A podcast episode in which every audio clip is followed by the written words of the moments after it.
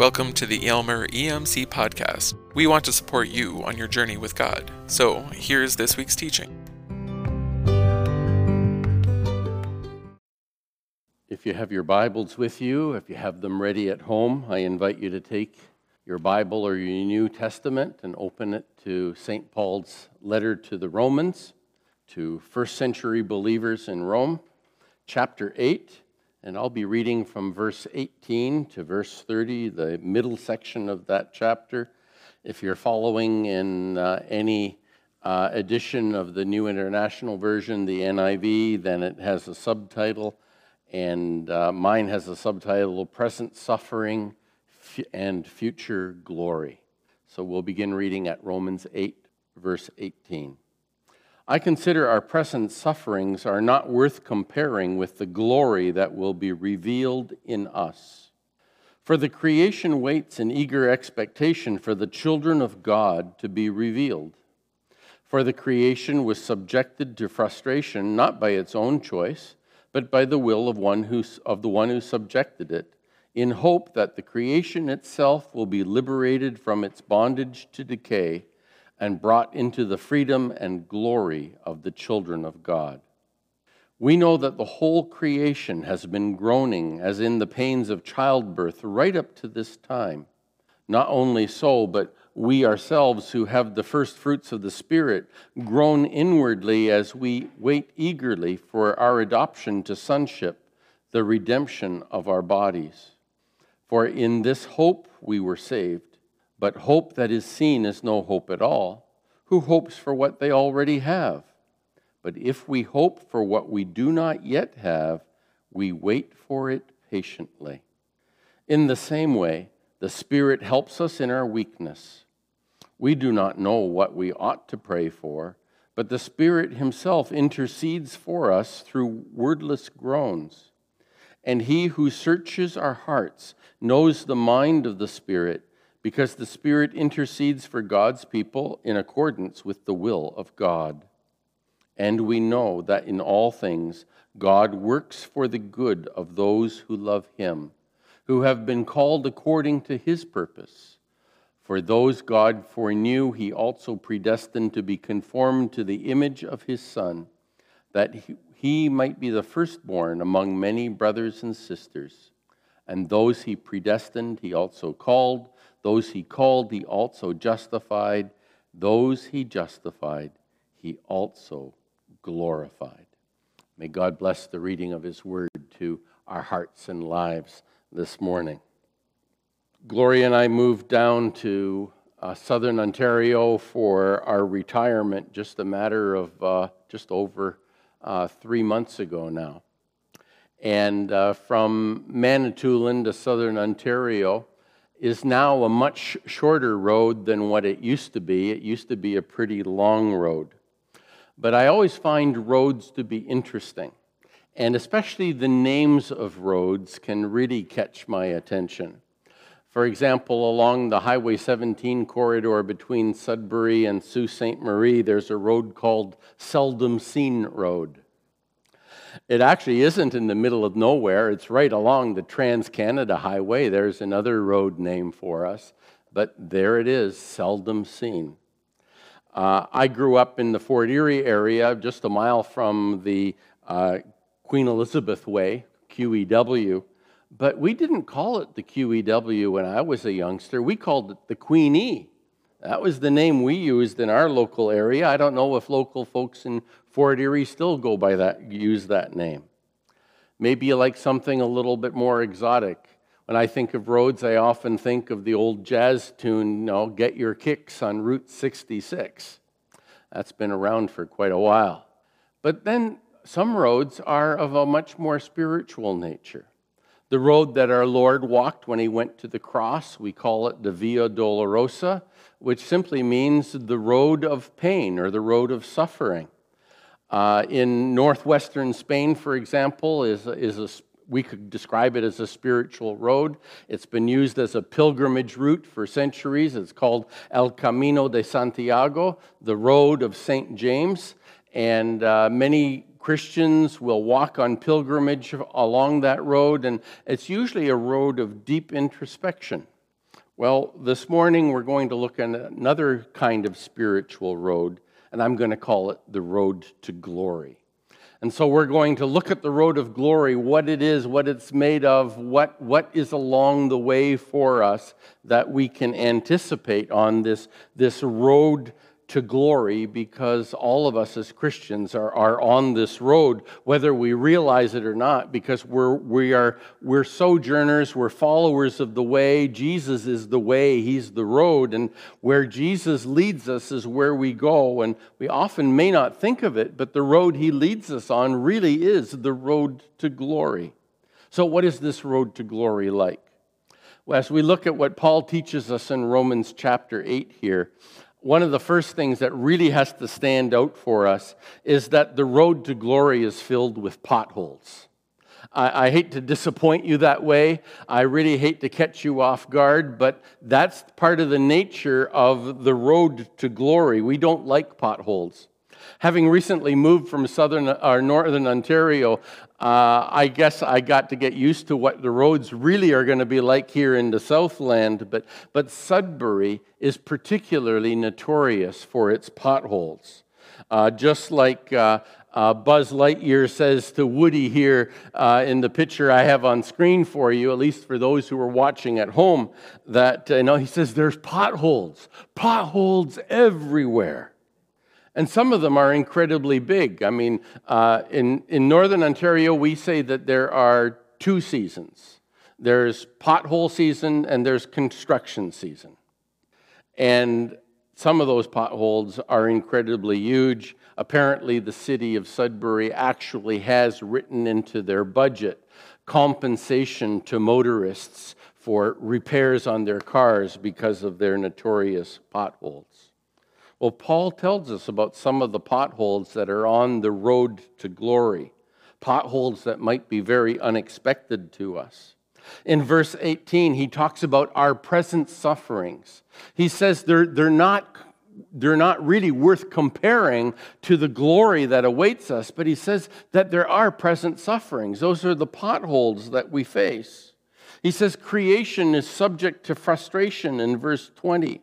That, that the created order around here is not fully what it was intended to be any longer because of the fall and the entrance of sin into our world. He says that creation is, is in bondage and that it's subject to decay in verse 21. He even goes on and he says that, that creation groans and we groan inwardly. We're waiting eagerly for our adoption as sons, the redemption of our bodies. In other words, even we, as part of the created order, we, we experience these potholes very, uh, in a very real way in our lives. Um, you know, this morning we prayed for people, people who are dealing with various kinds of illnesses and maladies. We're surrounded by COVID. Gloria and I have had our share of potholes along the way. Uh, it's not something that we talk about very often, but uh, uh, in 2019, when you're expecting, you know, this is my last year of ministry and this is going to be great and wonderful, we were on a nine month journey of cancer treatments for Gloria.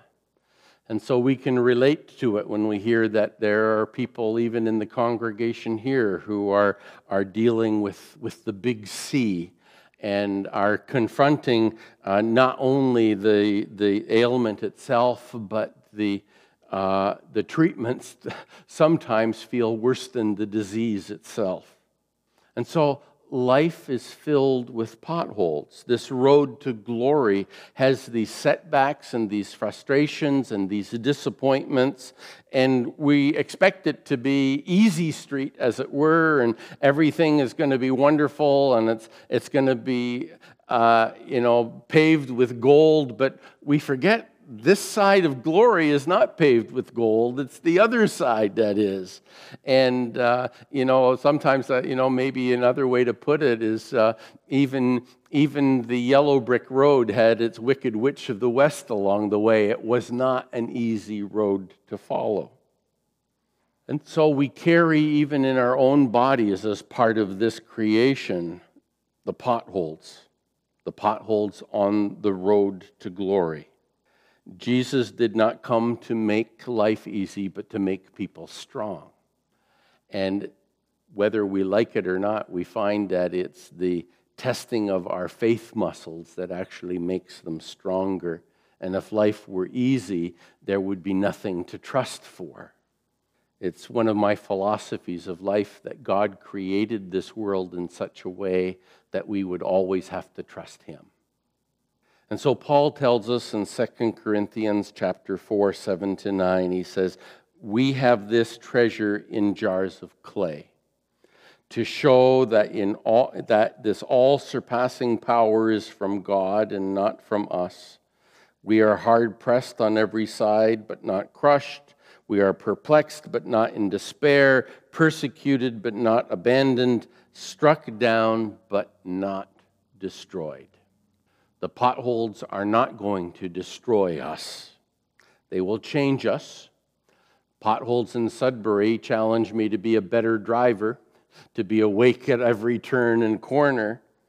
It ultimately makes us better. We read that as we go along, that God uses all things for our good, doesn't he? But he says along the way, we realize that we are jars of clay.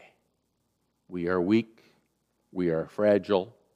It forces us to depend on him because the road to glory is filled with potholes.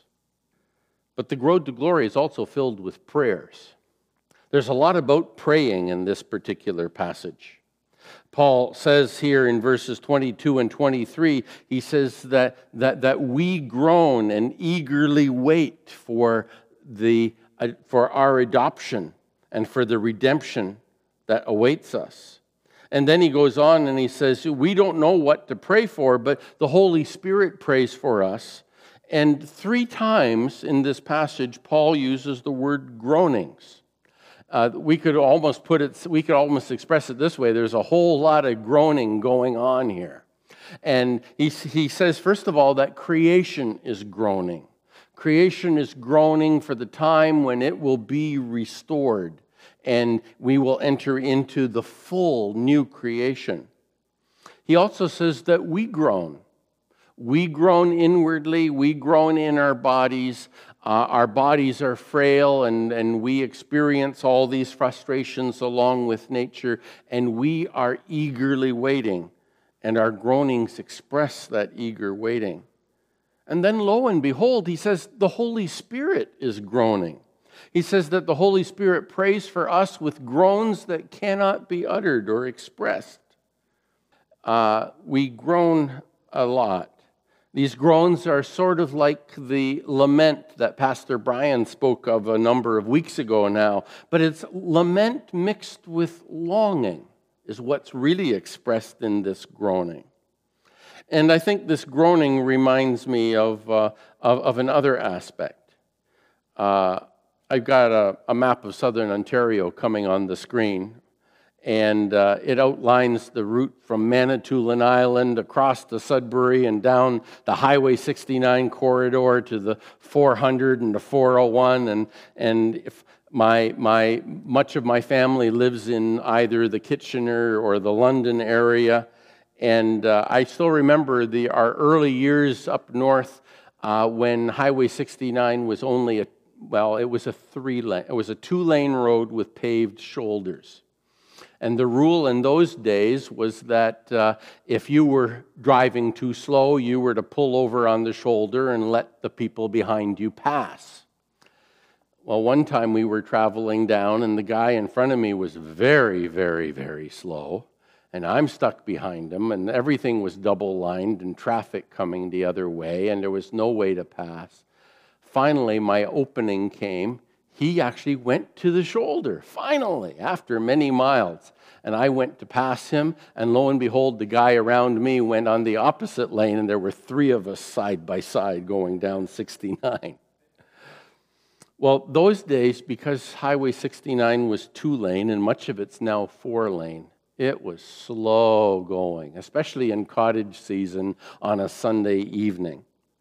And behind me with our three kids in the back seat, we would always get this chorus Are we there yet? Our groans, when we express our groans, our prayers on the road to glory, much of it really sounds like, Are we there yet? Uh, you know, you folks at home, uh, you know, we really got to get into the spirit with me. So, so let's, let, let's, let's do this. How about we all take a moment and let's all groan together? Oh, oh, you know, life has its potholes. And are we there yet? Let's all say it together. Let's be like cranky little kids in the back seat. You know, are we there yet? So often when we express our complaints at how life throws a curveball at us and we complain to God about it in our prayers, basically we're saying, Are we there yet? You know, can't we get there any sooner? I guess it's a pretty familiar refrain from God's people because even in the book of Revelation in chapter 6, the fifth seal is broken. And John says that underneath the altar, he, he says that he sees all, all those who had been martyred. And what's their prayer from under the altar? How long, O Lord, until basically we get justice and you make things right? Paul says in this passage that even though we groan and we pray and we're longing, he also says that we wait for it patiently. We live in a world today that is just filled with rampant impatience. We hear all sorts of cries for justice. I don't deny the need for justice, but the means that are being used express tremendous impatience and taking things into our own hands and I'm personally convinced that the more we take justice into our own hands, the greater likelihood we're going to continue injustice. And so Paul says that we wait patiently, we pray. We trust that Jesus, our leader, the pioneer of our faith who leads us down the road, that we're in good hands and that he knows what he's doing. And so Paul says in Galatians 4, verses 6 and 7 because you are his sons, God sent, his, sent the Spirit of his Son into our hearts, the Spirit who calls out, Abba, Father. So you are no longer a slave, but God's child, and since you are his child, God has made you also an heir. You see, ultimately, when we're crying out, Are we there yet? How long, O Lord? We who are now children are longing for the day when our inheritance will be complete. And that completion will come when Jesus returns. But we're impatient. It's sort of like the old furniture commercial that I recall from many, many years ago. There was a furniture chain called Yaley's that was in Sudbury and Espanola. Uh, they got bought out eventually, but uh, their radio commercials had this very whiny voice, and their slogan was, I want it cheaper and I want it now. Isn't that how we often express ourselves to God? The road to glory is filled with potholes, it's filled with prayers because we have this deep longing in ourselves. But the road to glory is also filled with promise Romans 8:28 is a great promise. For we know that in all things God works. God works for the good of those who love him, who have been called according to his purpose. We may not see it, but God is at work.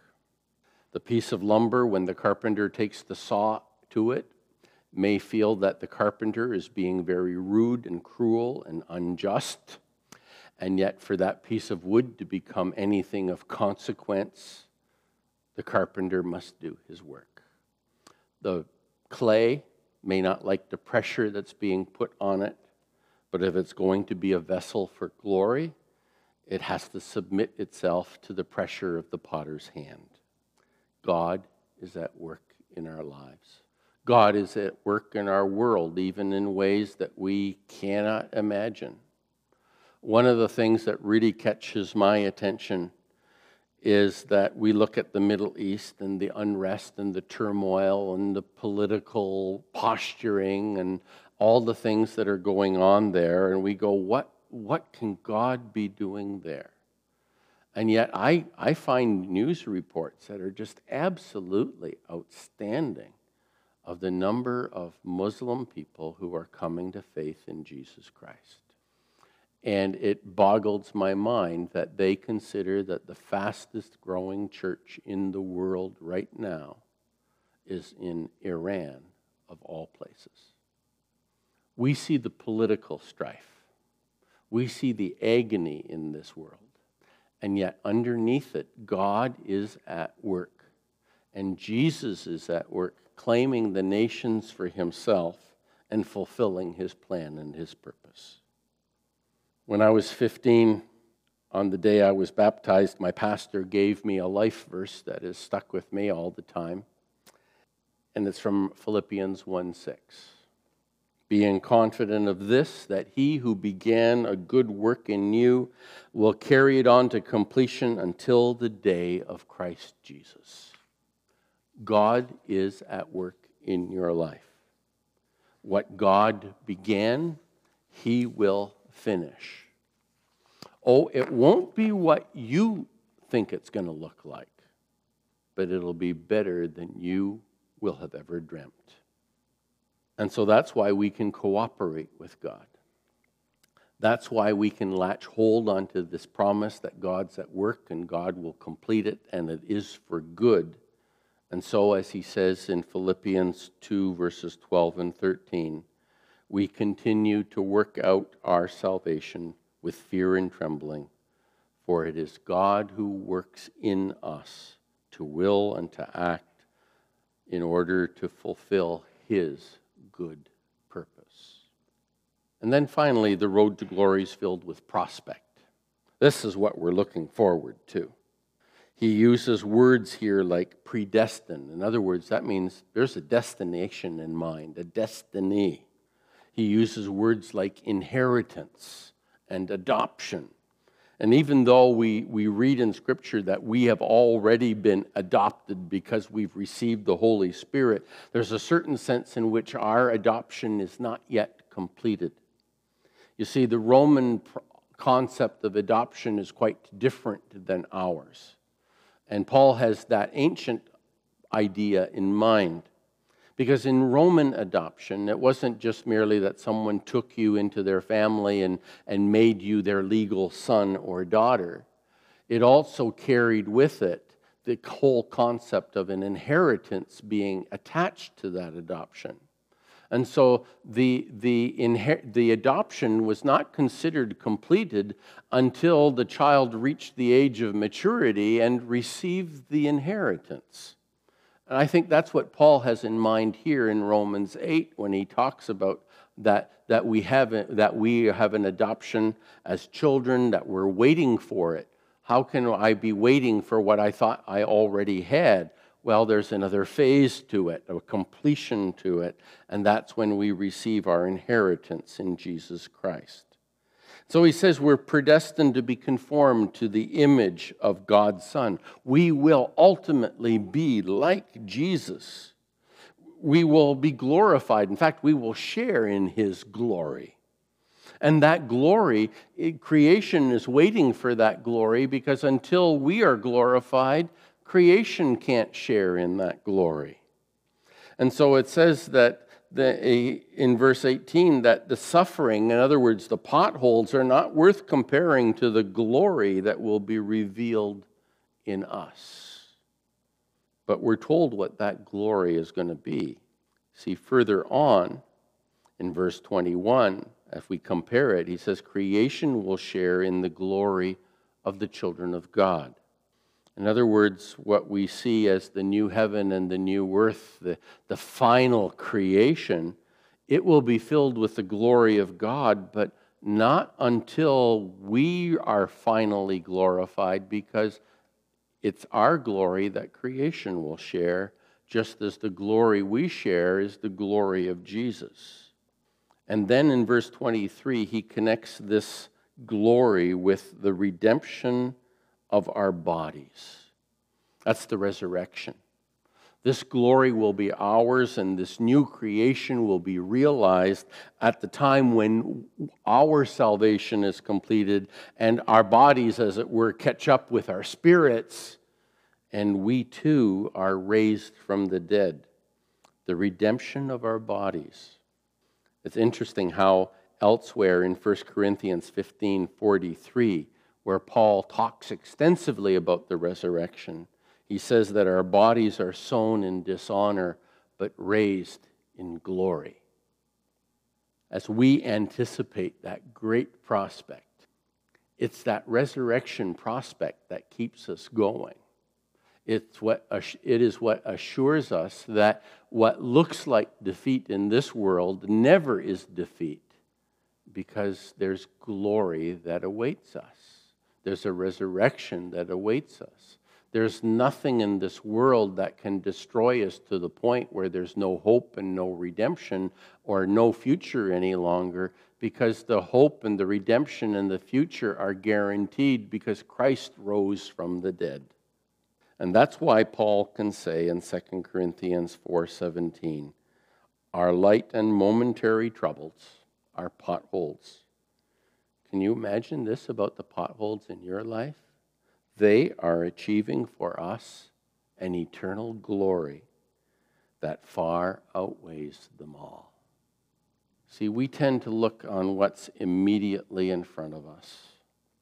And what's immediately in front of us, whether it's COVID or the starting of a new school year with all the upheaval and uncertainty that comes with it, or the medical challenges, or the challenges of aging, or whatever else we may have to face, those things that are immediately in front of us, they look so big.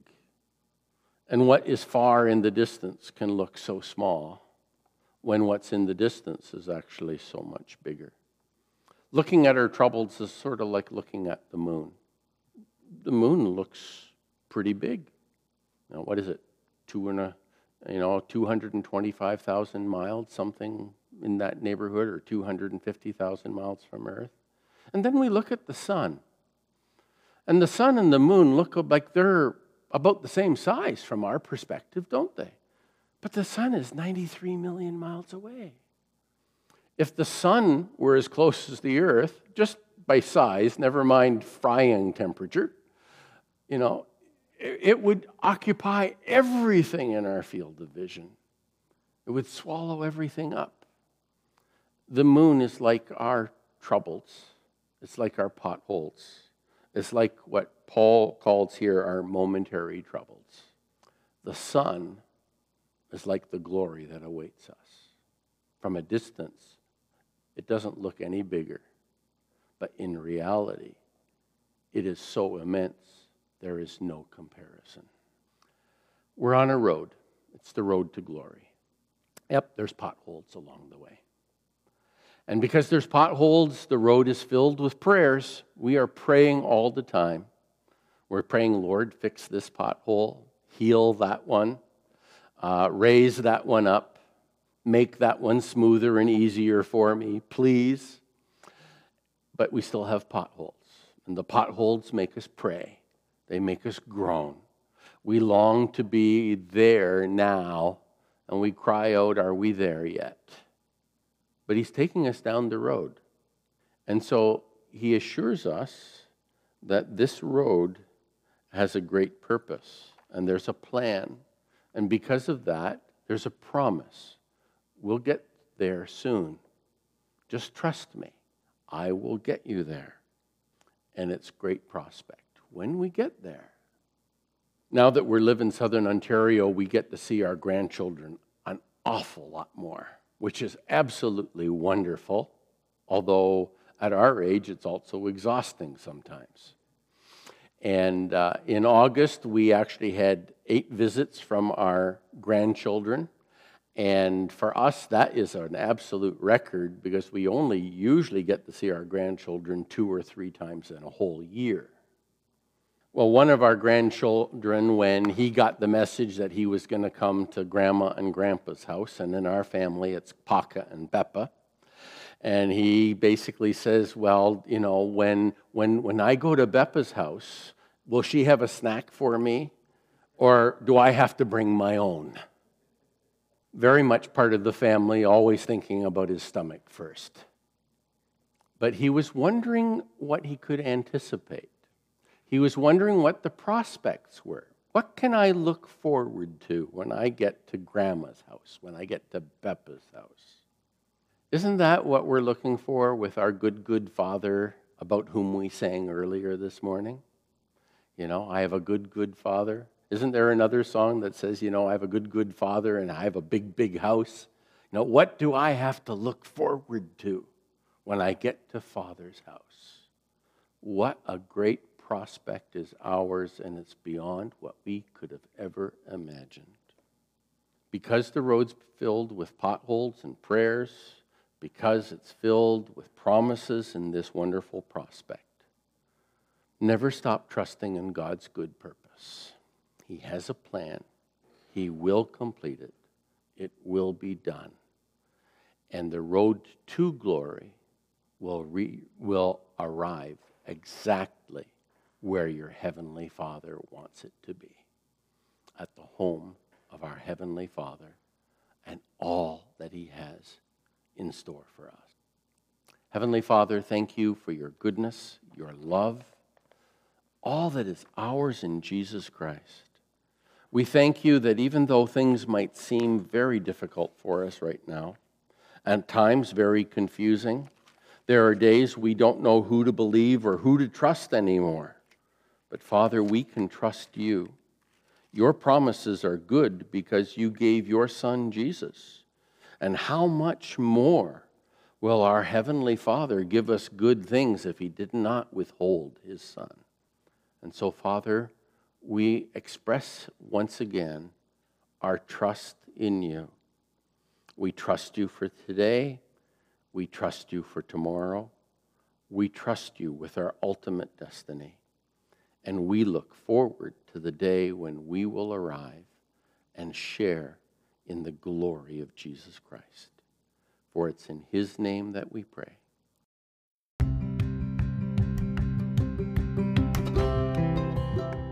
Thanks for listening. We invite you to follow Jesus with us and join us on mission with him. We'd love for you to connect with us through our website, worship at aemc.com, or on Facebook. Just search for Aylmer EMC.